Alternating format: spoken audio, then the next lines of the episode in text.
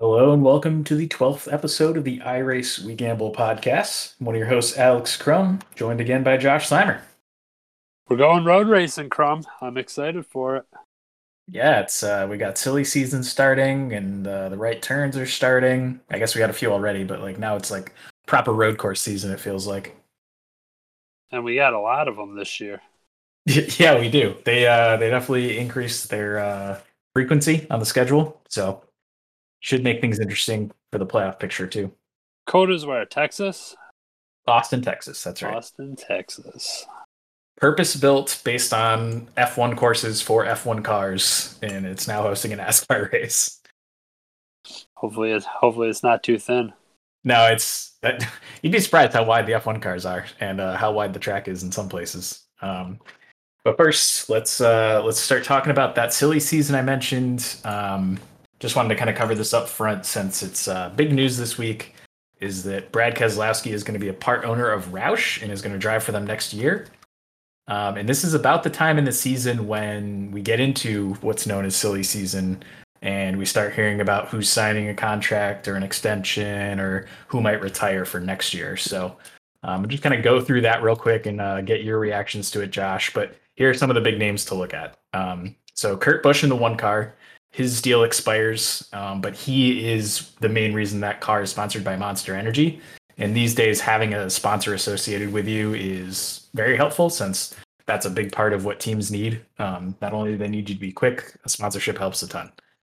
Um, so Kurt Busch doesn't have a ride yet next year. Uh, could stay in the one, but I could also see him either retiring, going to a different team, maybe an expansion team. Um, we'll see. Brad Keselowski, we already just mentioned, uh, moving to Roush Fenway. Austin Dillon, uh, not expected to go anywhere, but his contract does run out this year. Uh, Ryan Newman uh, is believed to have signed a three-year contract, so he should have one expiring this year. So him moving to Roush, or I mean Keselowski moving to Roush, means that Newman is likely the odd man out. Um, so I expect Ryan Newman to either retire or move to a different team potentially. Um, he's kind of at the point in his career though where retirement seems like the most likely option. Uh, you got Al- Aric Almirola. It's last year of his contract, but he brings the Smithfield sponsorship. I know he's had a terrible year so far this year, but um, if he turns it around and doesn't continue on this slide, then uh, I think he's pretty safe, especially with the sponsorship side of things. Uh, Chris Buescher in the 17 at Roush. His contract ends after 2021, um, but the Roush Fenway team says they expect him to remain with the team at least the next three years, but well beyond that. Um, so it looks like Chris Buescher is kind of the driver of the future for Roush, and if they improve with Keselowski and stuff, that could be a big name to look out for. He's had a good year so far too. Um, Matt DiBenedetto was looking like he was going to be the odd man out with Austin Cindric replacing him, but because Keselowski's leaving the two, what it looks like is Cindric will take the two, and DiBenedetto will stay in the 21, unless a different free agent, somebody like Kurt Busch, maybe um, could take that ride from him. We'll yet to see. Um, Michael McDowell is believed to have a year-to-year contract in the 34. Although coming off a Daytona 500 win, I feel like he might have earned his spot in that team. Um, Ryan Preece, uh, he's in the 37. That sort of is up in the air at this point. Um, Ross Chastain, we don't know what his contract length is, but it's believed to be one year. So, um, based on his improvements that we've seen recently, I think he's in. You know, he's a young driver, so I expect him to kind of get renewed at Chip Ganassi at the 42. Uh, then Ricky Stenhouse Jr. Um, announced a multi-year agreement starting in 2020. So we don't know if that was just two years to the end of this year or further. But if it ends this year, um, Stenhouse could be a name that moves. And then Alex Bowman, his contract runs out this year, but they're working on a multi-year extension. He just won. He's got two wins on the season. I feel like he is pretty safe bet to stay with Hendrick. Um, so, any reaction after hearing all that, Josh? That was a lot to dissect. Um, I think it's interesting. I did, so two two things jump out at me. Um, the fact that the sponsors are tied to the driver rather than the team. It's a, it's uh dependent on the team or driver. So some drivers right. have, like relationship with the sponsor and they will follow me to a new team, or some drivers they get their sponsorship through the team. Right, that makes sense. But yeah, interesting. Interesting that that goes both ways. I didn't think it would be that way. Yeah. I'll just say that the sponsorship in NASCAR is kind of a mixture of what you see in other sports, where most other sports you have endorsements outside of the team, and then you have the team, right? So the team has like in the NBA, they have little sponsors now on the jersey, but that's completely separate from you know endorsements that the dri- or the uh, player might have outside of it. But NASCAR is like a mixing of those two things, pretty much. So oddly enough, that's exactly the uh, point that I was going to go to. the Lakers might be sponsored by Adidas, but that doesn't change the fact that LeBron has a deal with Nike. Exactly. Yeah. Um. So I thought that was interesting. Um, do they not have to disclose their contract details? No. Private companies. That is interesting, also to me. Yeah, there's a lot of reports and stuff that you like. Sometimes teams will announce what they plan, but other times they're not. Uh, they don't have to make them public. Uh, is there any advantage to that? I don't know. Probably from an industry perspective, maybe they like you know not having the drivers, uh, you know, salary information out there, or maybe their agent doesn't want the salary information out there. I don't know. Just trying to one up the other team. Yeah, potentially. Interesting. Mm-hmm but yeah, it'll be it'll be cool to see the movement and where people land. Um, and it seems like maybe there's some movement around where we'll get a few more teams kind of up and challenging and putting weekly contenders up, but well, uh, I mean that remains to be seen. But it sounds mm-hmm. like there might be a little bit more talent disbursement coming up into next year. Yeah, that and the next gen car, I think, are going to be the big factors for um, some big shifts that we might see in the landscape of you know teams doing well. Like Roush Fenway, oddly enough, was the last team to finish one, two, three, four, like Hendrick did this past weekend. Uh, but they did it in 2005. In it, the early to mid 2000s, Roush was like the Hendrick or JGR or Penske that we see today, and currently they're nowhere near that. They've got Ryan Newman and Chris Buescher, who are fine, but they're nowhere near the top contenders. Right. So with Keselowski moving there, we could see them sort of return to dominance. Who knows? I don't know if they'll expand beyond their two car team. They used to have five cars, so I think the limit right now is four, though. So yeah, a lot of a lot of big names moving around potentially. I think the main ones really of interest outside of what we already know is like Kurt Busch, DiBenedetto, and maybe McDowell, maybe Almirola those four could mix mix a bit um, to some, you know, either swap teams or something along those lines. But we'll see. Um, also important to note that 2311 uh, might expand to a second team, so that could be a destination for somebody. Um, and Kaulig Racing, who fields AJ Allmendinger's car, could uh, consider doing a full time season with one of their drivers. So we'll see. Be interesting uh, throughout the summer to kind of find out more information just wanted to cover that. Um, and I know we we just touched on the next gen car, and uh, one of the one of the things that was uh, on the internet this week, a lot of discussion around it, is that number placement that we kind of talked about recently, um, where you know NASCAR and NBC tweeted out that uh, the numbers could be slid forward, remain where they are, slide back, and Denny Hamlin said he wants them to be moved forward.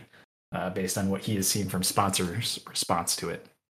I would agree with him. I think it just seems like there's a little more room from the doors to the backside panel than there mm-hmm. are from the doors to the front side panel. So if you slide the number up, to me it seems like it gives more ability for the sponsors to expand their design. Yeah, which I think is the whole point of it, right? Make the cars look cool. Yeah, yeah, and it's honestly it's it's completely sponsor driven. Like this this is coming from like how can NASCAR, you know, maximize the space for sponsors on the car um, while not losing the identity of the number because I think the big bold number on the side and top is sort of iconic with NASCAR. They don't want to make reduce the size of them and make them, you know, really tiny. Like on F1 cars, you barely even see them. Um, they're there, but it's it's not as prominent. And I, I like the fact that they're keeping the size, hopefully.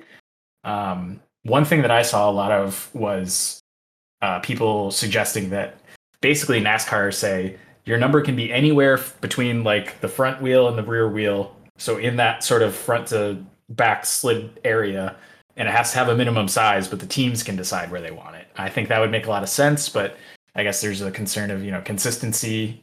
I don't think like if we if we look at that tweet that I uh, mentioned from NASCAR and NBC, like if there were three cars with those three number locations, I don't think it would look that bad if they were different on different cars. Yeah, I don't think it would either. The cars, Yeah. every car looks different to begin with. Yeah, exactly. So I, I think it'd be cool if they just allow the teams to decide. That way, you know, sponsors can dictate that and it doesn't have to be a one size fits all. Um, but we'll see where that goes for the next gen car. Um, also, uh, want to point out that we created an iRace We Gamble Twitter handle. It's just the title of the show, no spaces or punctuation. Um, and my main reason for doing that was because the qualifying for the Sunday's race is Sunday morning. And so a lot of our picks and what we think about who we should start in our lineups is going to depend on not only qualifying that morning, but also the practice session on Saturday. Um, and so I wanted to just provide a place where we can sort of update what we think our picks might be for the race uh, sort of immediately and not have to go through the process of recording a podcast, publishing it, and by the time you would listen to it, the race would be starting. So um, check out iRace We Gamble, give it a follow, and uh, we'll post our updates to our lineups and any thoughts we have after qualifying and practice there. Um, might be our, our personal handles just getting retweeted or whatnot, but that's that's where you can go for any fantasy information or updates that we might have. Um, so you can also add us if you want to ask a ask a uh, question or have any feedback. But we do still also have the email address if you want to reach out that way. It's iracewegamble at gmail.com. All right. After all the, the upfront stuff I wanted to get through, uh, let's take a quick detour into some iRacing stuff that happened this week. Um, I will say I realized I didn't even have COTA downloaded or paid for uh, through iRacing, and I thought about it, and I was like, you know what? I, this track is so difficult, and I would have such a pain in the ass time trying to drive it that I'm not even going to bother this week. I'm not going to run COTA. I'm not going to pay the twelve dollars or ten dollars it is to uh, to ram my head against the wall trying to figure out how to drive these things. Um, so I just watched the the eNASCAR Coke Series, which was on Tuesday, and I watched the Pro Invita- or I didn't watch the Pro Invitational last night, but I did watch the highlights. Um, and so from the Coke Series race, uh, it was pretty nuts in turn one. There was huge stack up of cars, like four and five wide. Um, the William Byron esports drivers, uh, Logan Clampitt and Nick Ottinger, both sort of sent it up the inside in different parts of the pack, caused some issues. there was uh, at least three or four different cars spun out in the first turn because of just everybody stacking up.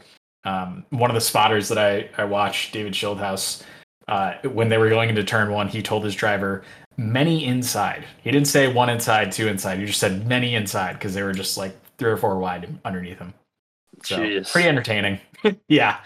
Um, but with iRacing on road courses, they don't throw cautions. So once the field got kind of strung out, it was pretty boring the rest of the race. Kind of like, okay, everybody's where they're at and make one pit stop and you're good. The uh, winner of the race was Mitchell deJong. Um, and it was not surprising because this is Mitchell deJong's first year in the Coke Series, the like top level for NASCAR. But he is actually a pro at road racing and has won like they have a Porsche Cup uh, that they run, and he's won races in that as a as a road racer. And so the fact that he has the only pro road license in the whole field made it very unsurprising that he was the best road racer. Um, so we watched Mitchell deJong uh, kind of dominate that race. Um, easy for him, impressive to watch.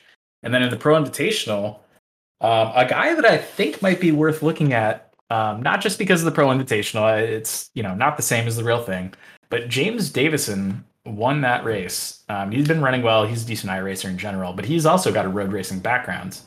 Um, and I was I went back and watched the Daytona Roval race or parts of it. And at one point before that uh, rain caution that was questionable that NASCAR threw in the race, um, he was running 15th, which is really good because his uh, price this week is three thousand dollars. So quick preview to the to the uh, FanDuel stuff. Uh, just had to shout out James Davison who won and say that he might be a good play this week. Uh, Anthony Alfredo also finished second. Might also be a decent value play, but honestly, I think that was more just him being good at iRacing. Um, and I will say, in watching the highlights, uh, Boyer is just he never does well at these iRacing events, and there's actually a good word for him and how he raced in this, which is that most people call anyone who's sort of all over the track and disregarding where other drivers are as a weapon. So, you, like, if you see somebody just like not really giving anyone room and just running through people. You usually call them a weapon in iRacing. Um, and Boyer was being a weapon uh, in that race. He, he he tried to make a pit stop and literally ran into the leader of the race, James Davison, who still ended up winning. But it was like, oh God, Boyer, why just get out of the way? Rough showing for him. Um, but other than that, uh, I haven't done much iRacing this week, but um, just watched those two events, and it was it was relatively entertaining. Um, but I'm worried about how strung out the cars can get at COTA, and uh, might make for a relatively boring race on Sunday. We'll see. Okay, quick detour into the uh, Monaco Grand Prix this weekend, one of the most prestigious F1 Grand Prix on the calendar. Uh, before we get back to the NASCAR stuff, um, really excited for this race. They didn't get to run it last year because of COVID. Um, it's honestly the race itself usually isn't that exciting because the track is so narrow and it's so hard to pass. But it's also one of the most technical, demanding tracks there is. Like you make any mistakes, you're hitting a wall, guaranteed. Uh, so you got to be very careful and also very fast, which is not the easiest thing in the world. Um, but they've had two practices so far already um, for Monaco uh, before qualifying, which qualifying is honestly the event to watch for Monaco because that really means a lot and uh, usually is going to you know determine who wins. So based on practice, it looks like Ferrari might be the strong team this weekend, which is interesting. And we haven't seen them sort of top the leaderboards until this weekend. Um, Daniel Ricciardo with McLaren didn't show much speed, so that's a little concerning. Although I did hear they were potentially messing around with some setups in practice that maybe you know were more of an experiment um, than anything, and so you know it could be that he finds that speed in qualifying if they revert the setup back to what he's used to or what they've been using. Um, and then I also expect Mercedes and Red Bull to kind of challenge for the pole. Uh, but Ferrari being in the battle makes it more of a five, four or five car battle, I think. Uh, if you're looking at guys who can win pole, I'd say it's either in the Mercedes, so Hamilton or Verstappen, or I mean, uh, Hamilton or uh, Bottas. And then I think Verstappen will have a shot at it. And I think both Leclerc and Sainz on Ferrari could get a shot at it. So those are the five guys I expect to battling it out for pole. And um, some other names that were notable in the practice charts uh, Lando Norris ran well. Pierre Gasly was running better than he has been. And uh, Sebastian Vettel also uh, looking better than he has in the past few weeks. Okay, so I made some lineup changes that I alluded to last podcast for my F1 lineup. Um, although I didn't realize that if you confirm your changes and then go back and make more changes now the practice is over and you have some of that information, it counts against you uh, in terms of your like number of subs you can make, and in terms of whether you make more than four substitution, it co- costs you like a point penalty. So I kind of got screwed by that, but I'll uh, kind of go over the changes I made. Um, I dropped Tsunoda and Gasly, both the Alpha Tauris, because they haven't been running that well lately. Um, I picked up Esteban Ocon because he's been sort of outperforming what I expected. And I also picked up uh, Charles Leclerc because he's been running really well with Ferrari. Um, initially, I dropped Sainz for Russell, uh, but that was something I ended up reversing after seeing the practices and seeing that Sainz is running really well. Um, but in order to keep Sainz and drop Russell, I had to change my constructor. So I swapped out Red Bull for Ferrari this weekend. I think that overall Red Bull is a better team, but Ferrari is looking really, really strong this weekend, and I kind of want to try to take advantage of that and kind of make Leclerc my turbo driver instead of Norris add Sainz to the team, add Ferrari to the team. Um, and so I've got basically relying heavily on Ferrari to carry me this week. Josh, did you make any uh, F1 lineup changes this weekend? I am in the middle of trying to get it to work. Already signed in. but I really I don't want to take Ocon out and then yeah. have to go below him because he's he's kind of the lowest I want to go but I really want to get Leclerc into my lineup. Yeah, let me see. I'm going to look at the lineups here. So Ocon is at 10.6 million. Um, and I would tend to agree. The guys below him are Kimi Räikkönen at 9.3, Tsunoda 8.7, Giovinazzi at 7.8. And then you've got the um, Haas cars and the Williams cars, which are kind of bringing up the back of the lineup. So who are your other drivers other than Ocon, though? I have Norris, Sainz, Verstappen, Giovinazzi, and Ocon. Okay. With and then Red Bull. is Red Bull. Yeah, so I would say the only way you can afford to get Leclerc is if you want to basically triple up on Ferrari and put them in your lineup like I did over Red Bull, and then you can swap Leclerc in for um, Giovinazzi. Because that then you would have the exact same lineup as me though. but I, I'm getting a point penalty because I changed my lineup too many times. So if you have the exact same lineup as me, you're guaranteed to basically get 20 points on me. I don't know if you want to take that strategy. Wait, I can't do that. Wait, really? You can't have Verstappen, Ocon, Leclerc, Norris, Sainz, and Ferrari? Nope. Oh, okay. So it must have been that my my good buy low, sell high that I've been doing because I have a budget of one one hundred one point two. So All right, let me check what mine is. Discard changes. 100.8. okay, yeah. So I've my based on my selections and how their prices changed so far through the year, I've gained 0.4 million on you, which allows me to have that lineup. So yeah, you would have to swap out Ocon for Giovinazzi potentially, um, and then you could have my a similar lineup to what I'm doing. Right. So, all that being said, I'm probably staying put again. Okay, so you've got I more Red Bull lineup. by uh, Turbo, though. Yeah, I think that's smart. I don't think Norris is the turbo to have, although I don't think he's going to be bad. But you're probably going to be picking between Norris and Sainz for sure.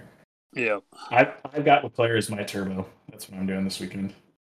So curious to see how this all goes. We'll uh, be cur- I'll, I'll have to take a look at qualifying. I plan to watch it live early Saturday morning. That takes care of the F1 stuff. Let's talk a little bit about Dover before we move on to COTA this weekend. Um, as I mentioned already, Hendrick dominates, finishes one, two, three, four. First time that's happened since 2005, which is incredibly impressive. Um, it's kind of shocking that Joe Gibbs hasn't had a one through four finish with the drivers they have at any point since then. But I guess they just they just haven't had all four take it like uh, Hendrick did this weekend. Is pretty crazy. Um, also, Martin Truex Jr. I thought he would have a great race. He doesn't have. He has a, be- a good um, sort of, I guess, reputation at Dover. I thought, and he was nowhere to be found. That was I don't know what happened.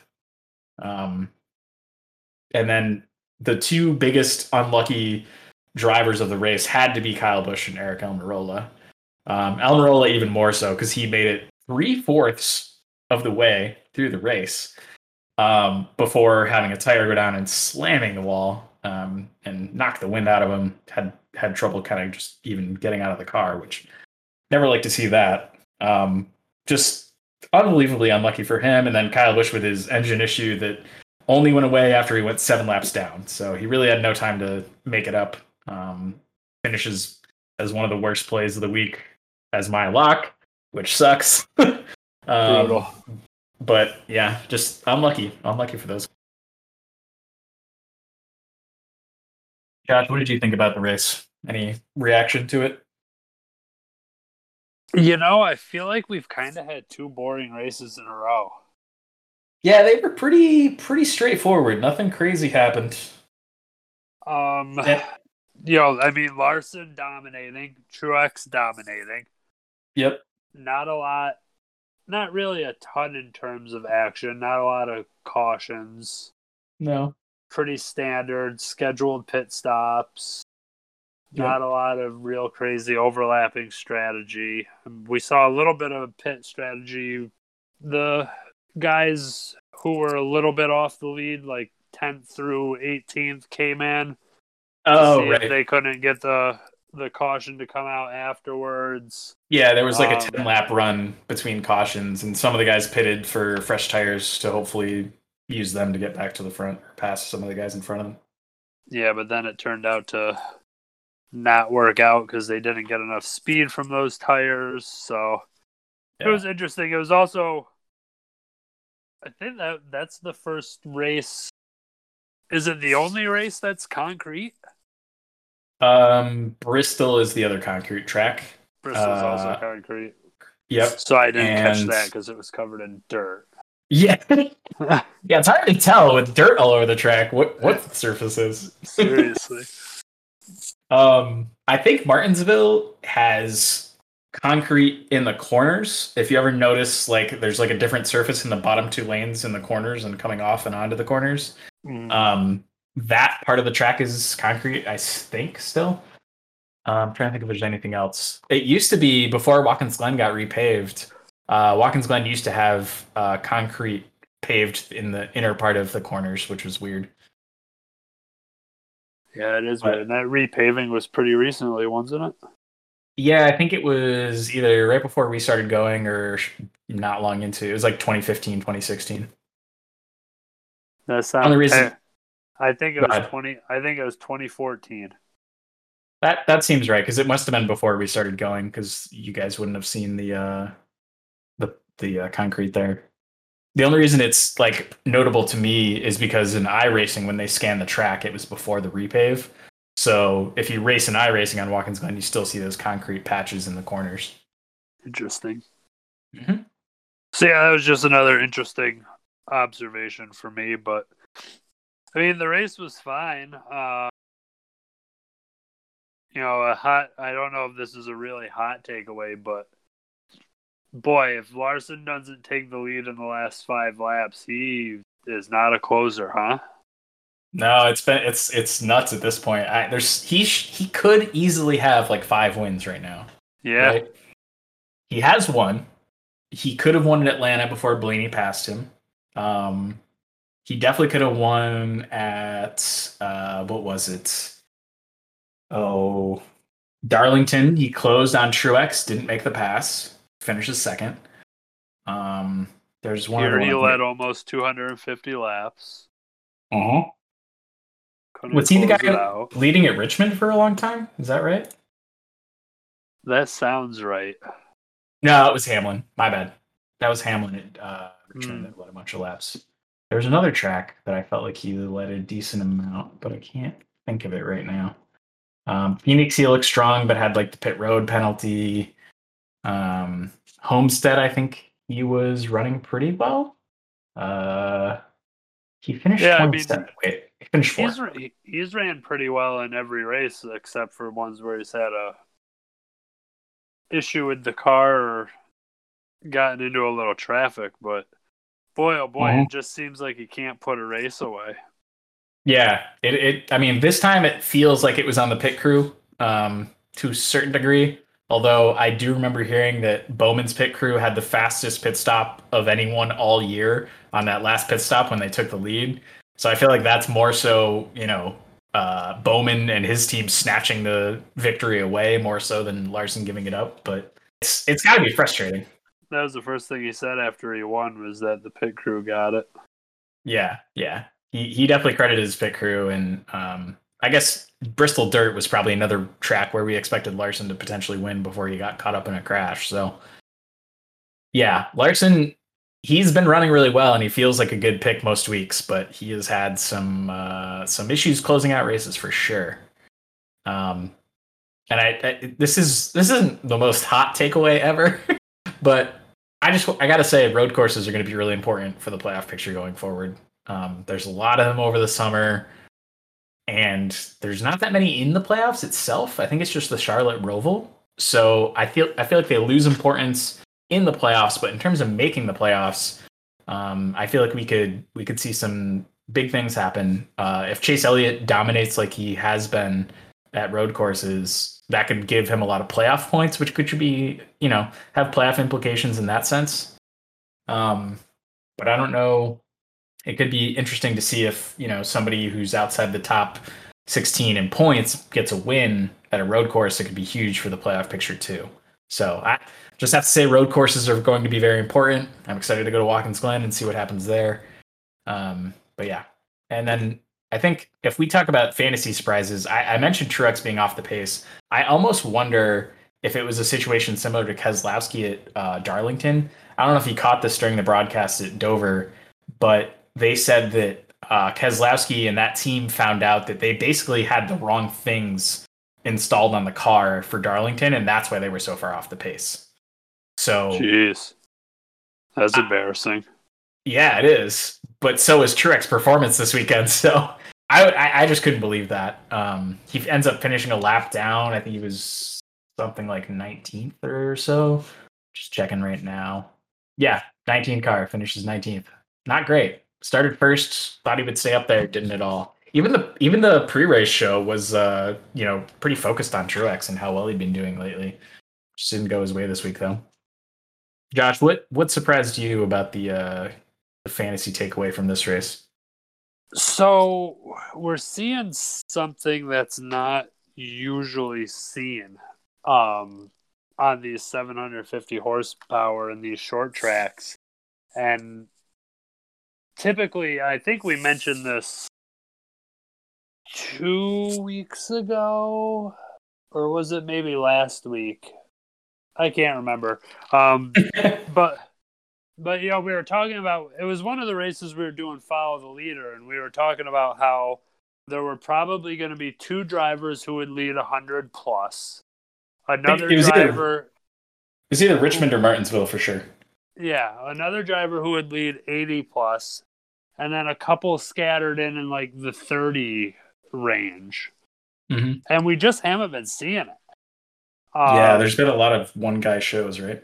Yeah. Um, I'm wondering if that's just going to keep going, uh, or these is this package with the warmer temperatures coming and the tracks getting slicker with more rubber on them. Is that going to cause one guy who gets a little bit of air and can run the line that he wants to run, let him just control the entire race and not have anybody be able to catch up to him?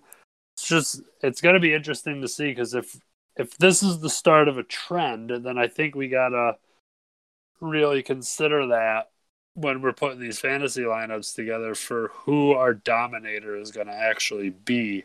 Rather than trying to get two of them, we got to try to you you really have to try to pinpoint the one who's going to yeah. get out and lead. Yeah, I mean, we're talking these guys are leading 85% of the laps. Yeah, I mean, between Larson, this past weekend at Dover, 750 track leads the majority, scores the most points by far because of it. Um, Truex at Darlington, another 750 horsepower package, leads so many laps, wins the race. Had to have him in your lineup. Um, go back to Richmond. That was uh, Hamlin, as mentioned, and he led a ton of laps and finished well enough that you should have him in your lineup. So, yeah, finding that guy that you think is going to lead a good majority of the laps is is going to be a obviously great strategy and I think it be, it's because of the fact that that package makes it relatively easy to pass. It's done on shorter tracks where there's lots of laps to be led. So it's gonna, you know, it's sort of like cream rises to the top even faster than normal, and they stay there and lead the laps that you want. So yeah, I, I do agree with you. I think it's it's going to be an important thing to keep uh, in mind for any of these 750 tracks, with the exception of the road courses. Obviously, they're going to be much lower lap count still 750 package. Um, but yeah, for any of the short tracks, I totally agree.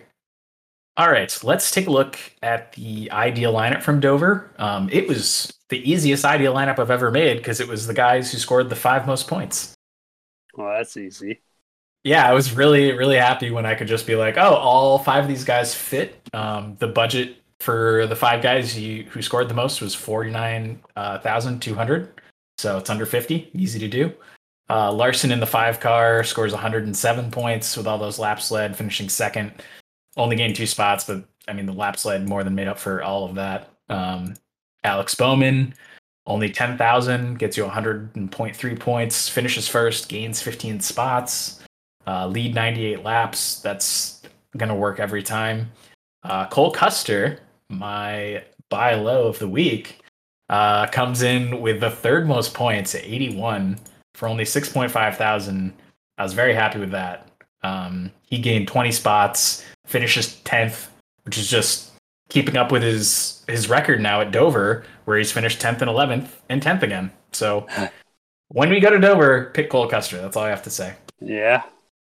And uh, we finally saw some life out of Chase Elliott this week because Hendrick was just the team to beat. Um, he was 12.5 thousand, which is expensive, but he scored you 80.5 points and you could afford him. Uh, finishes third, gains five spots. Or sorry, finishes fourth in the race. Or no, sorry, I was confused. This fourth most points. Finishes third in the race, gaining five spots. Great day for him. No laps led, but I mean, if you had Kyle Larson, you didn't need lap slide. He had them all. And then Suarez in the 99, only 6.7 thousand. Good pit strategy move. I think he was one of the guys that got tires and made it work. Um, finishes, or maybe he was one of the guys who stayed out and made it work. I think that's actually the case. Um, finishes ninth, 15 spots that he gained was huge. Um, and he had 79.5 points. So those are the five guys in your ideal lineup. Had to have them. I already talked about my lock of the week, which was Kyle Busch.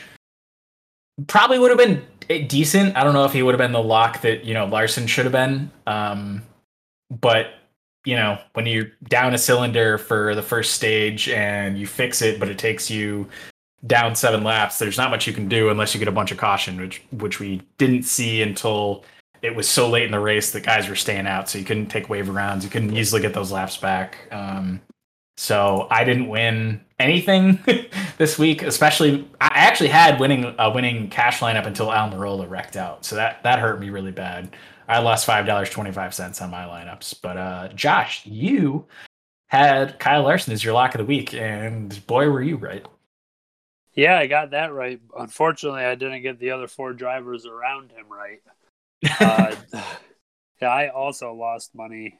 I think I lost six bucks on the week. Dang. Um, but no big deal. Um, it was a lot of unlucky stuff. I lost Almirola. I lost Kyle Busch. Yeah.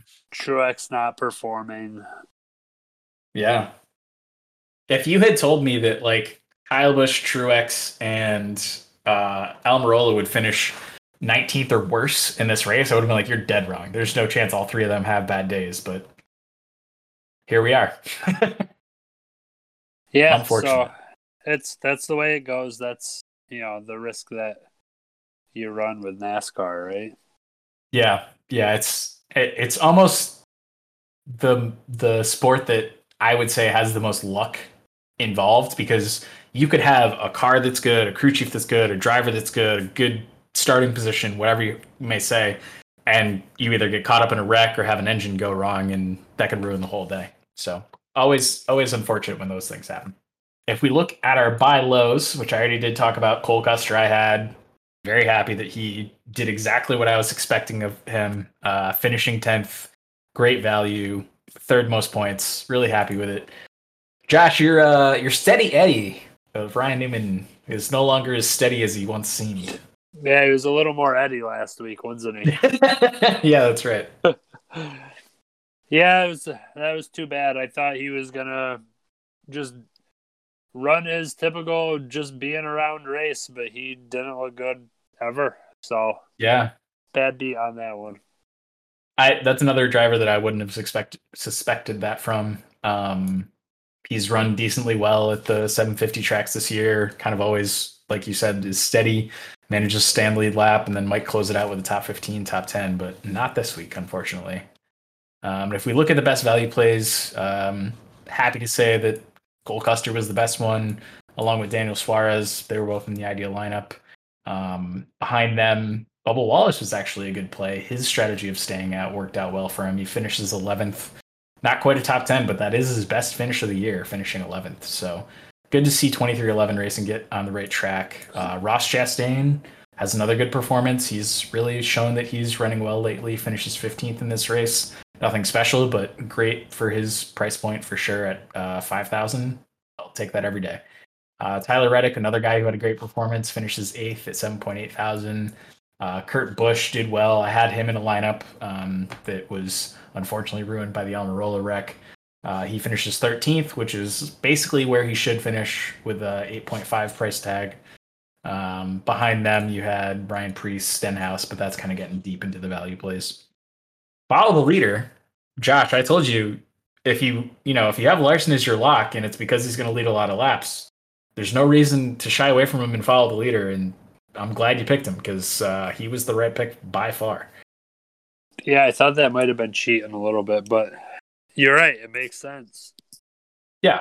I mean, especially for lock of the week, I feel you're picking a lock and, you know, saying that they're going to do well in another category. That just makes sense, right? Um, buy low and follow the leader, I would have been surprised because I don't know if anybody in the buy low section is ever going to lead a lot of laps, but Um, you had the right picks this week for sure in Larson. Um, unfortunate with the rest of your lineup, but the other lap leaders were uh, Alex Bowman in the 48, leading 98 laps. Uh, William Byron in the 24 led 21. I had Truex as my follow the leader. He does lead 16 laps, um, but that's pretty much just because he started there. he he led the laps he could, and then he fell into oblivion uh, the rest of the race. So unfortunate. And then Denny Hamlin continues to just be solid every week. Uh, finishes top 10 again, finishes seventh, leads two laps. Uh, so he was on the follow the leaderboard. But by far, if you were going to have anybody, it was Larson followed by uh, Bowman for the most part. Number cruncher, we did relatively well. Both got two out of three right there. So that's nice to see. All right. Now is time to look at the Circuit of the Americas, the inaugural race at this track for NASCAR. We've got qualifying, we've got practice, there's right turns to worry about. Practice. yeah, practice. We got Allen practice? Iverson. Allen Iverson would be confused. Um, you imagine telling Allen Iverson no practices this year except for this one game. You'd be like, "Yeah, I'm sick. I'm sick that week." Yeah, exactly. so, uh, yeah, it, a lot of what we're going to talk about next is obviously super contingent on what we end up seeing in practice and qualifying. Uh, practice is at 10 a.m. Saturday, I believe. Uh, qualifying 11 a.m. Sunday. So you can pretty much, if you're if you're really locked into to racing on Sunday, I know there's a PGA Championship going on, Josh, but if you tune into any racing, it's going to be uh, F1 at Monaco in the morning, qualifying at COTA, and then a race at COTA. Um, so if you're looking for a second screen next to the PGA, that's your best bet. I will likely Uh, be qualifying in the race. Uh, it's going to be race slash PGA Mm-hmm. because the leaders won't tee off until about three. That's yeah, that makes sense.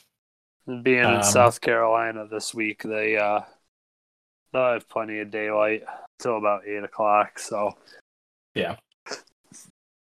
Uh, we will get to who we think uh, would be potential good buy low ca- candidates or steer clear candidates, our locks of the week, and what we think might be good lineups. All of that obviously is contingent on the practice and qualifying, like I mentioned. So um, uh, we'll update how we feel about those after practice and after qualifying um, on Saturday and Sunday through the Twitter handle. It'll just be easier that way, quicker turnaround. Um, so that'll be at iRace We Gamble on Twitter. Um, check us out. And I know Josh, you're at what? Josh Slimer. yeah, it's at Josh Simer.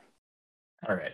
You can definitely reach Josh at Josh Slimer if you want to ask him a question specifically. You don't want my terrible input. Understandable.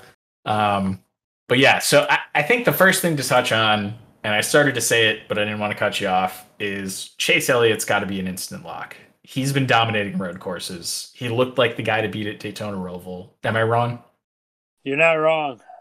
Okay. You're so right that FanDuel added a new price point for him. That's that was my thought too. I could not believe Chase Elliott made fourteen point five. Friggin' jerks. I need that five hundred dollars in a lot of the ways I want to put my lineup together too. Oh, they know it. it's like I they couldn't believe do, that. It's like they do this as a business. Yeah, it's it's probably their job. Um, Seriously, yeah. jerks. Chase Elliott breaks the the price barrier of fourteen thousand, which we usually see as the highest price driver. He's a fourteen point five. Now, here's the only question I have for you, Josh. Is there anything you can imagine seeing in practice or qualifying that would dissuade you from picking Chase Elliott? How many cars are they bringing for the weekend? You mean like among the field? Forty. No. How many cars is each driver bringing? Uh, two. Two. So if he wrecks both of them, Gotcha. Okay. that's yeah. That's all I'm worried about. Um, if he starts at the front, he's an elite road uh, road racer. I think he's going to stay in the front. He's going to lead enough laps. If something bad happens in qualifying and he finishes 10th or 11th, then bonus, you get the extra place differential on top of it. And it might have to be with the Watkins thing. And yeah, we did see him get his first win ever. That was kind of cool. yeah, it was awesome. Um, you can't you can't bet against this kid. What's he? He's got a. Doesn't he have a road course win streak going on right now? Uh, No, because the know the Daytona answer. Roval would have broke it. Right. Yes, you're right. But, But I think bef- before that, before I that, think I it was think he straight. Three or four? Yeah. I think it was five. I think it was five because it was definitely Five? Charlotte Roval, Daytona Roval, uh, Daytona Roval again. I want to say no. It was okay. So here's what it was. It, was starts two. at Watkins, right? Yeah, it starts at Watkins. He's won the last two races at Watkins, if not three, depending on my memory. Um, he had so the the thing I looked up that I think is the most interesting part of this is his record at Sonoma, which is the road course on the West Coast. They didn't go there last year due to COVID. Um, and he's his best finish there is fourth, which is fine, but he has had a lot of trouble there. He's never looked like the guy who's dominating like he does at Watkins Glen, like he's done at Charlotte Roval, like he's done at Daytona Roval. So I think that is curious because this track has some technical areas of it that are similar to Sonoma. But I can't deny that since 2019, he's won, I think, every road course uh, after Watkins Glen. So if I do it in order, 2019 Watkins Glen, he won. 2020 was the COVID year, so you had uh, Charlotte Roval, or no, sorry. Let me rewind. Sorry. 2019, he wins at Watkins Glen. He wins at Charlotte Roval that same year. That's two wins. You start 2020, you have the COVID issue. They don't go to Sonoma. They don't go to Watkins Glen. They go back to the Daytona Roval. He wins there. That's three in a row. He wins at the Charlotte Roval again. That's four in a row. And then he could have won five in a row if he had won at the Daytona Roval this year. But obviously the rain came out and screwed that all up. So he had four going for five. Um, Yep. It'll be interesting with this track too. If you're saying that it's closer to uh, Sonoma? Sonoma, Sonoma than Watkins or these Roval courses where he's been dominant, do we have to think about differenti I don't want to say differentiating with this, but Truex and Sonoma are synonymous with each other. Yes. I think Truex, Truex- has won the last two at Sonoma, if I'm not mistaken. That's right. And one of the other drivers who always looks good at Sonoma is Kevin Harvick. So he should be in the back of your mind, I think. Uh, I've got weekend. Kevin Harvick at the front of my mind for this. Okay. There's a know, lot that know. goes a lot that goes into that decision. We'll get to that a little more later. For Um, sure. But yeah, maybe if you if you're getting into the tournament and you want to be, you know, I think it's a little. I think it's going to be a contrarian play because I don't think you're going to see a lot of people take Elliott and Truex in Yeah, tourna- in tournament anyway. Yeah, I'm that's how I'm starting my cash lineup though. I'm starting it with Elliott and Truex. that's how I'm starting my tournament lineup. Um, yeah, I, I think that's going to be different. Yeah. I think that, I, yeah, I don't think a lot of the tournaments are going to start out that way. Um, and people are going to look at that Chase Elliott. I, you know, I, I can see Chase Elliott being 60% started and Truex being down at like 38, which is still a high percentage. Mhm. But if he wins, you're knocking, you know, 30% of the field out of contention right off the bat. Yeah, if it's the Chase Elliott and Truex show for this race, and as in they they win or they finish one two, they lead basically all the laps. I think you you're going to have to have them both in your lineup, and I think it's going to make the rest of your lineup really interesting because they're so expensive. All right, so we talked about Chase Elliott. I think even if it's the, the the reason that Sonoma doesn't scare me off of Chase Elliott, by the way, is that when the Charlotte Roval was a brand new track, when the Daytona Road Course was a brand new track that none of these guys had raced on in these cars, who was looking like one of the best drivers there? Chase Elliott. So while it may have similarities to Sonoma, I think the fact that it's a brand new course and he has shown that when it comes to going to new road courses with these cars, he can be one of the best. That's what gives me even more confidence in Chase to do well this weekend. Yeah. I think the only thing that'd scare me off is if he looked like he was 20th or worse than 20th or worse in practice. and same thing for qualifying. I don't think that's even possible, but that's the only thing that could scare me off. All right. So we've talked a lot about a few different drivers here already. Um, I do want to point out here are the drivers that are going to get some practice, some extra practice, not just the normal practice session, but they're going to race in the Xfinity race on Saturday. I think this is a very important list. I tend to agree with you. I think this is going to inform how we put our lineups together for sure. Um, just guys, just having laps around the track in a race setting. Yeah, it, it, regardless. I mean, like this is their first time there. There have been no laps run in any kind of car like this with these drivers ever. Um, yeah, I did. I did see a segment. Bristol Dirt. Yeah, very much so. Very much so. And who did Truex we see dominate? Yeah, exactly. Truex dominated the truck race and then dominated. Well, did really well in the cup race until a flat tire, basically. Yeah. Um. So yeah, I, I do agree with you there. Um, Truex isn't running any. Uh, the trucks are there. I think this weekend he's not running in those. He's not running in the Xfinity car, so he is lacking that extra practice. Um, the guys who are getting that practice, Kyle Busch, who's like we've talked about before, first of all needs practice and qualifying to get his car right, but also has the extra bonus of running the Xfinity race. Watch out for him. Kevin Harvick, who we saw run the truck race at Bristol Dirt, and I think followed that up with a decent performance in the in the Cup car, right? Yep. Mm-hmm. Yeah, and was decent in the dirt too. Yeah. Uh, Austin or Dillon in the, in the trucks. Yeah, I got you. uh, Austin Dillon's running in the Xfinity car on Saturday. AJ Allmendinger, who's running full time in that vehicle. Uh, Cole Custer, going to be running in the Xfinity series. Tyler Reddick and Austin Cindric, which that's his primary series as well.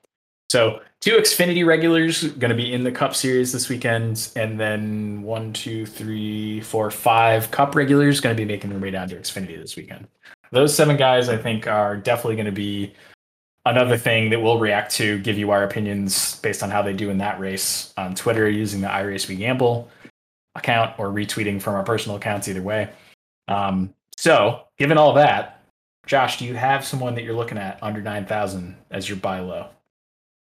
Uh, uh, I just want to take the easy guy. Who's the easy guy? AJ Allmendinger. yeah. Um, but I'm not gonna do it. Interesting. Okay. Um, because I just I have a funny feeling, Crumb, that we are gonna have to be able to have a driver that fits with Chase and Truex. Mm-hmm. And I don't think you're going to get a strong enough lineup by adding an eight thousand dollar driver to that. Okay. Or I would have to. I, I would have to nail the eight thousand dollar driver with Allmendinger. Yeah, so, like Allmendinger would have to finish like top three for sure. Yeah. So I'm actually gonna go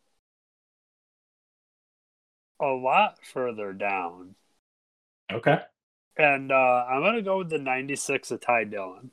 Ooh, interesting. I like that he's only 4500 which is significantly more expensive than we usually see him in and i just like i like the drivers who have cup series experience who come up for special races he does have a decent amount of experience he was full-time last year not this year um so I, I, I understand completely where you're coming from there for sure. And it gives me a lot. It basically leaves the entire field as possible additions to him. Yeah, he's uh 4.5 thousand, is that right? Yep. Yeah. Which definitely on the cheap end. Anything under five, maybe five and below, I would consider like almost a must have in this race. Um because you, you're like I said, Chase Elliott's an extra 500 cheaper. You've got a lot of the guys that we expect to do well at very high price points. So it's it's tough to create a lineup without some cheap guys in there.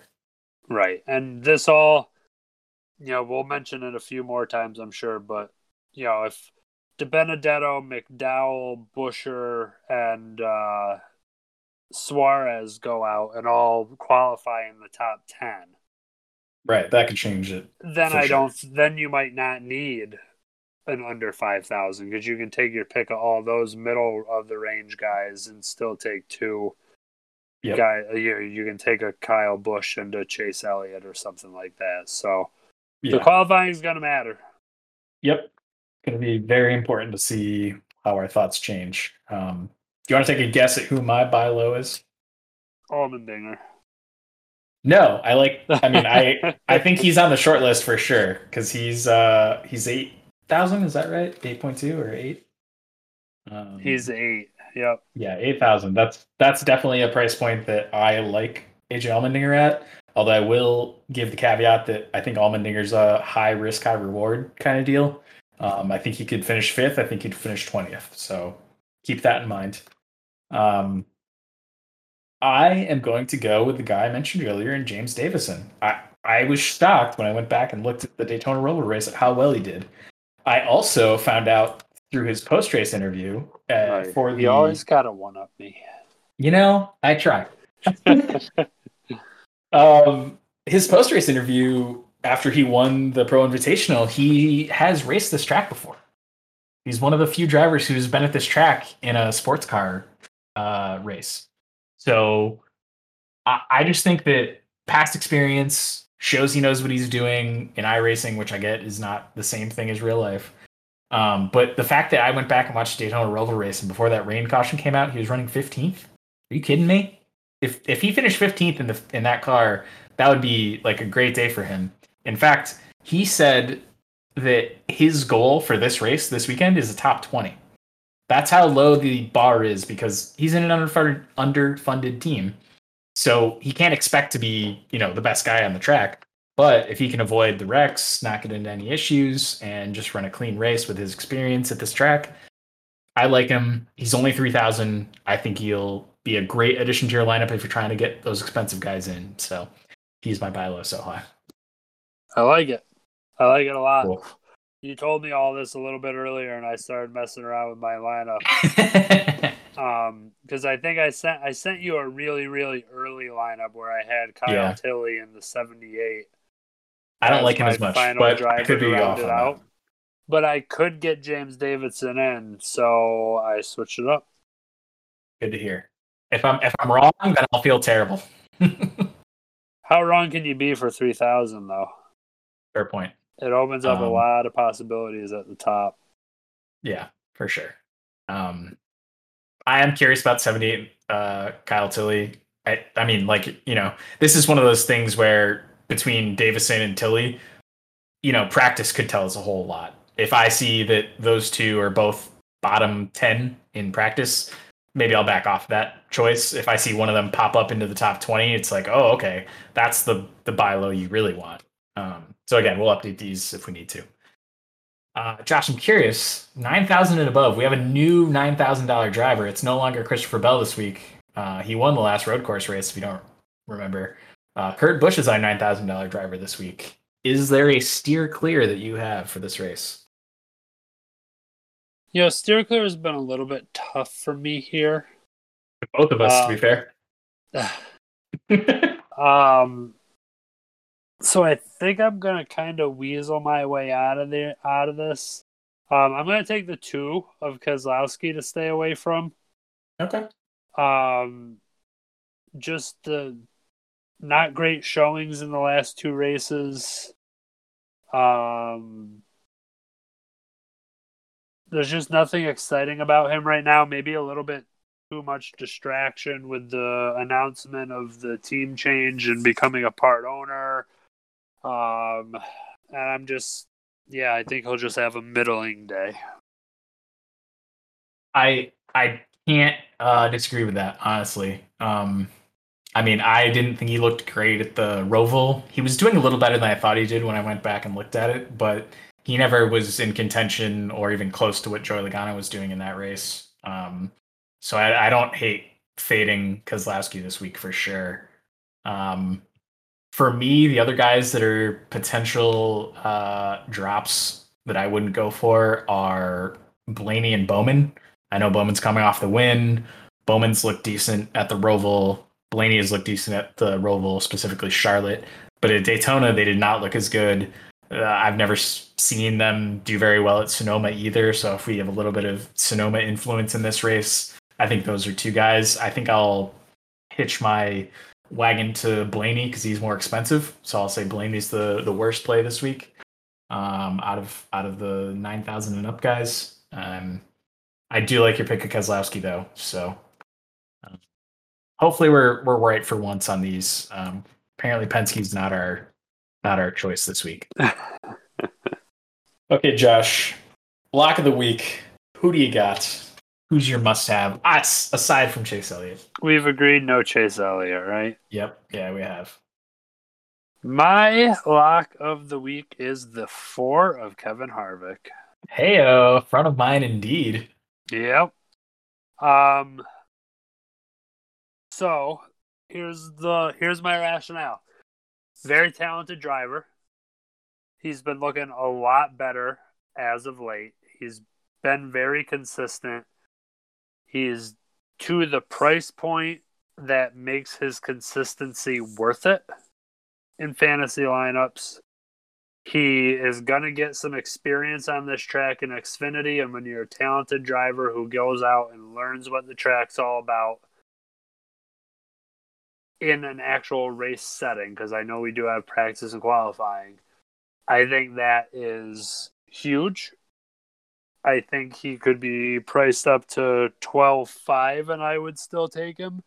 Uh, but at 11 3, He's averaging 57 fantasy points a week. So if he stays at that number, um, you know, I'm I'm gonna be really happy with him. I think he'll qualify. I don't know. I think he'll qualify in like the six to ten range. But he's a, a talented driver who's who is gonna have you know that yesterday experience. So I think he'll have an idea of what corners are better to pass on, uh, where there's grip on the track, and just little things, little details like that that I think are going to set him apart. There is another driver a little bit more expensive, maybe at twelve five, that I also really like this week. Uh, does his name start with Kyle and end with Busch? It sure does. um, and for for all the same reasons as I'm saying for Harvick right now, I really like both of them if you want to get away from the chase and shoot picks, I think uh, Kyle and Harvick are are two solid choices this week. Uh, but lock me in for the four. Nice. Um, yeah, it sounds like uh, Kyle Busch and Kevin Harvick are the are the bargain version of Chase Elliott and Martin Truex. yeah, that's kind of what I'm feeling. Yeah, like you can get a good sale, allow you to spend your money elsewhere if you'd like. Um, okay, yeah, I like that pick lock. Um, he's definitely in a lineup of mine, and uh, I have so I have I have two guys, or no, sorry, I have three guys that are in all three of my lineups. So the first one's Chase Elliott, right? Obvious. The second one is Kyle Busch, but I don't want to make him my lock in back-to-back weeks. My third guy that I have in all three lineups, who do you think it is? AJ Allmendinger. No, Oh I, man, I just guess I like where your head's at. Guess yeah. over and over and over again. AJ uh-huh. Allmendinger, if you guys haven't figured it out yet, is also a road course specialist. Yeah. So the fact that he's available for eight thousand this week is really, really juicy. Unless yeah. he looks terrible in practice and qualifying. Yep. And also in the Xfinity race. Yeah, you know, he's yeah. You've got a lot to go he's off. He's gonna have that experience too. Boy, I love the idea of starting a lineup with Harvick, Kyle, and Allmendinger. Yeah, that's not a bad idea at all. Um, for a for a tournament, maybe I'll get a quarter tournament in there. I'm putting a note right now. Quarter tournament, K B K H A J A. There you go. Um. So it's not so, AJ. Um, you're not gonna lock in the 15. Correct. That's he's not my luck. That's too, too cheap. Bold. Too cheap. Yep. Um, hold on. Let me pull up the field again real quick. Because I was gonna say you could, you could look at my spreadsheet and probably try to suss it out from there. Yeah, that seems a little cheap though. um, boy, I don't know. Um, I don't think you're going lower than Allmendinger. So I'm gonna my next guess, and this would be my last guess, would be the twenty of Bell. I great pick. I don't hate him in a lineup for sure. He's another good like value candidate. 100% won at the Daytona Roval, looked really good there. Ran in the top five all day, basically. Um, but no, my pick, my lock, which I like, I honestly can't believe it's my lock. It is cheaper than AJ Allmendinger at 6,000. Austin Dillon in the three. Really? Yeah. I think for 6,000, you can't go wrong. I think he finishes top 15. He ran top 15 at the Daytona Roval. He's always been, he's almost like that steady Eddie that you talk about with Newman at road courses, to, from my understanding and looking at some of the data on him. So interesting. I like him for 6,000. I think he frees up a lot of budget at that price. And that's what allowed me to make the lineups I liked.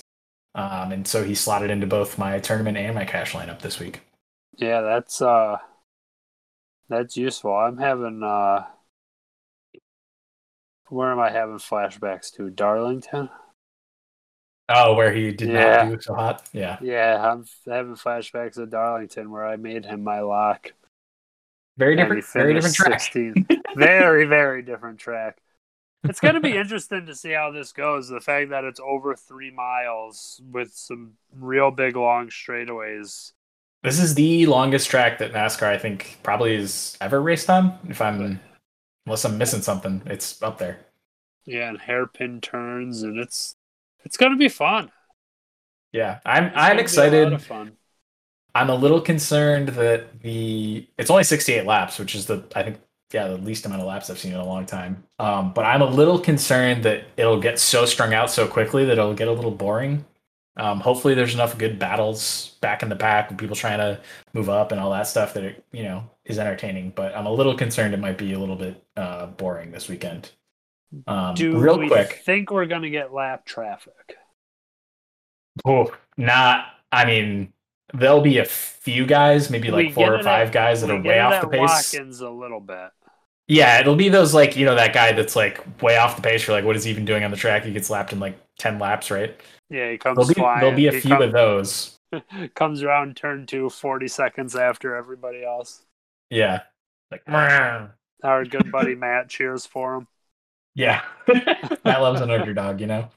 Um, yeah, I, I, think there'll be a few lap down cars, but it, lap traffic should not be an issue. This track is gigantic. Um, the lap times are over a minute longer than Watkins Glen. So think of it that way.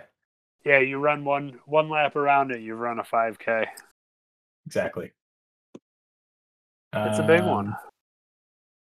Austin Dillon. Austin I will say he has a bad record at road courses in general in terms of his driver rating, um, which is scaring me a little bit. You got to buy low, sell high. I could have. that that was the issue. Is I had to find someone cheaper than him that I could buy low, sell high. I do like the Davison pick though. Yeah, I'm hoping that works out for me. Um, all right, so I've already given away most of my lineups. I'm curious though, what is what is your tournament lineup looking at looking like at this point? Yeah, I've given away a lot of my lineups too. Um, at this point for the tournament, I am starting with Chase Elliott. I've got my of Harvick.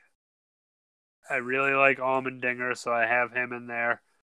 And then the fact that my second two were 11.3 and 8,000 really gave me some wiggle room to to do some things. And I just picked two drivers for the tournament that I like, and I think they've been having good years.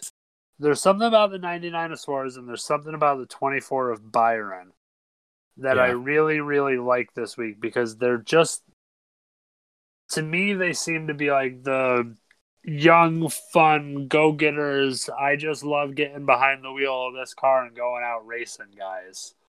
And I think the road course is just going to let them, you know, explore that like adventurous side of being a race car driver. And I think that could bode well for them. Uh, so I got Suarez in my tournament lineup, and the 24 will come back up again in a minute. Yeah, I was gonna say Suarez is a guy that I like. Um, I was disappointed I really couldn't figure out a way to fit him in my lineup just based on his price point. I think it's fine, but I think my problem is that like I end up reaching above him and below him. I like he would be an okay pick if I could find someone else near him that I really liked. To be fair, actually, what I would do if I had Suarez is I would throw Cole Custer in there.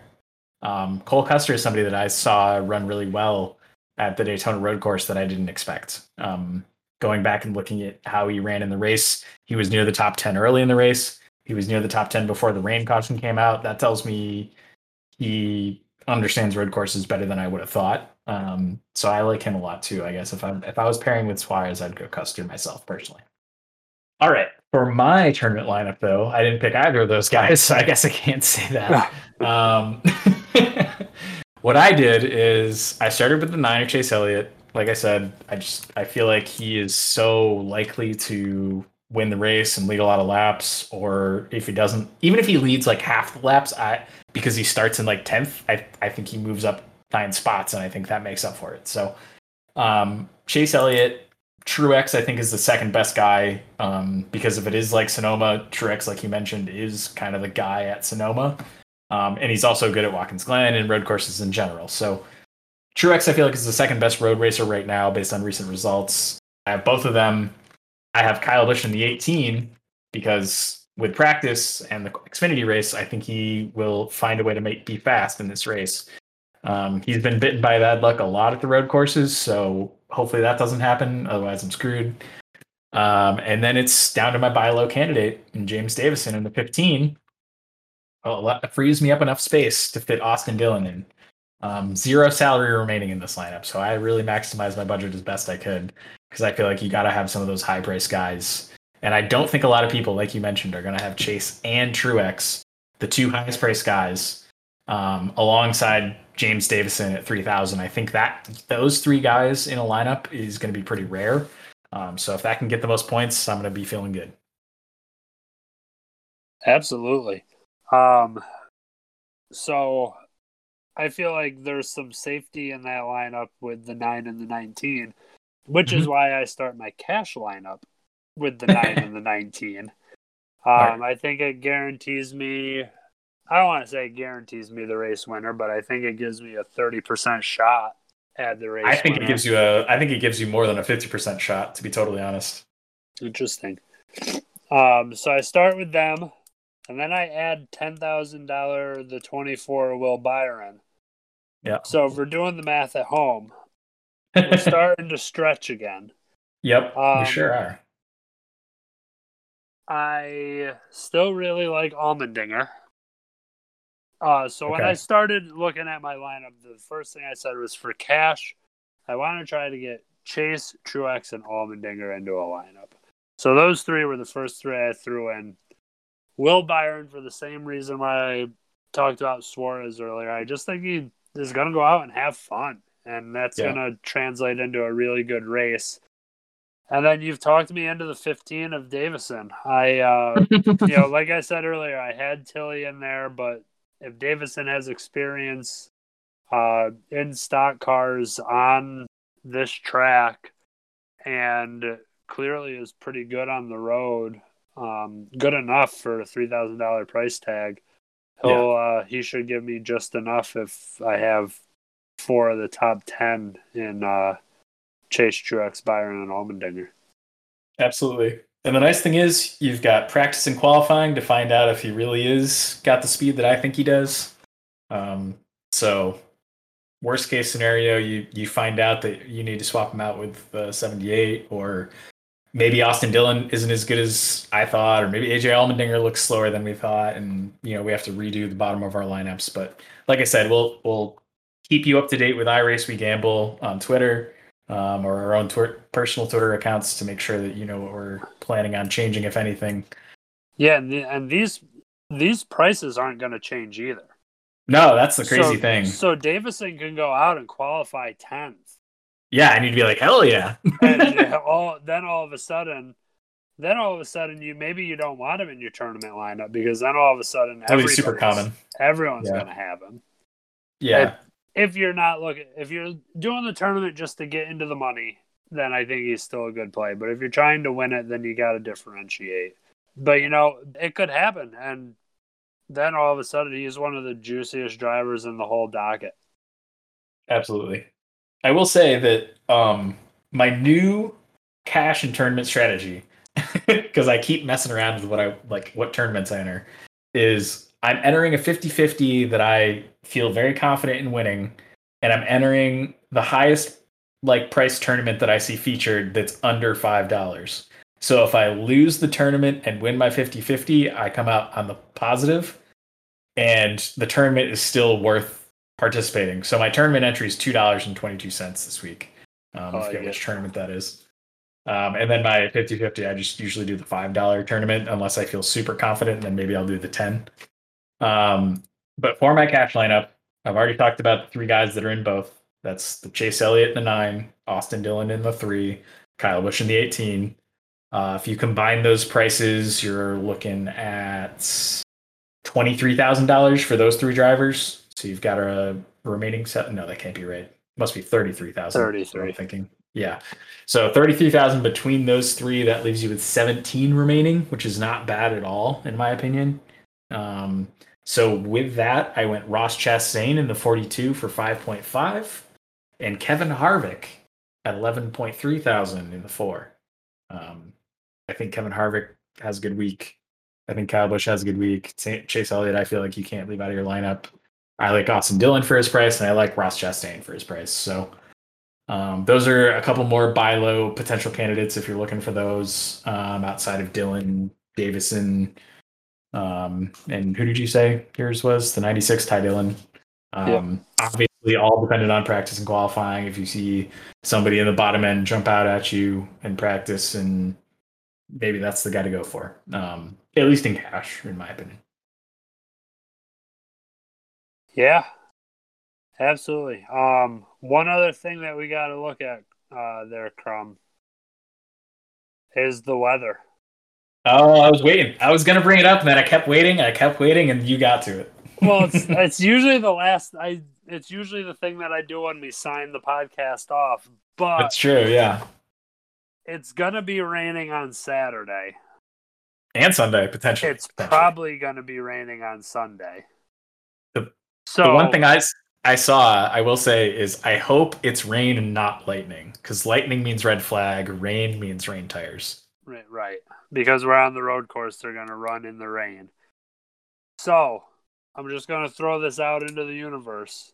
Yep. If we get to Sunday morning and they're qualifying in the rain and it looks like it's going to keep up, I'm throwing a tournament out there of Kyle, Kevin, Austin Dillon, Allmendinger, and Custer. 100%. Because I know I can make that work and they will have all already ran in the rain on Saturday. yeah, having the ex- the rain experience on Saturday would be huge, huge for those guys. Um, I- I totally agree. I I hope it's a rain race because rain races number one are just more exciting and better because you don't know what's going to happen. Um, probably I keep hope the it, field closer together, too. Yeah, I mean, so this has happened one other time in a real race at the top top level in Cup Series, and it was the Roval. I think last year it rained. Um, if I'm remembering correctly, I know the Xfinity race was a down torrential downpour. It was crazy. Uh, Allmendinger ended up winning that, by the way. Um, and it rained on Sunday too for the Cup race, and it sort of dried out as they were running, so they had to like switch onto dry tires. There was no caution for that, because that's how it should be. Um, and so I think I remember it was either Ty Dillon or Austin Dillon led laps in that race because they were able to get onto the dry tires and use them while the track was still wet, but they were good enough at driving that car to to keep it under control and gain time on the guys on wet tires. So uh, the Dillon brothers, or I think it was Ty specifically, I think he's one to definitely look out for. I liked I like your buy low pick, and I like it even more if it rains. Um, yeah.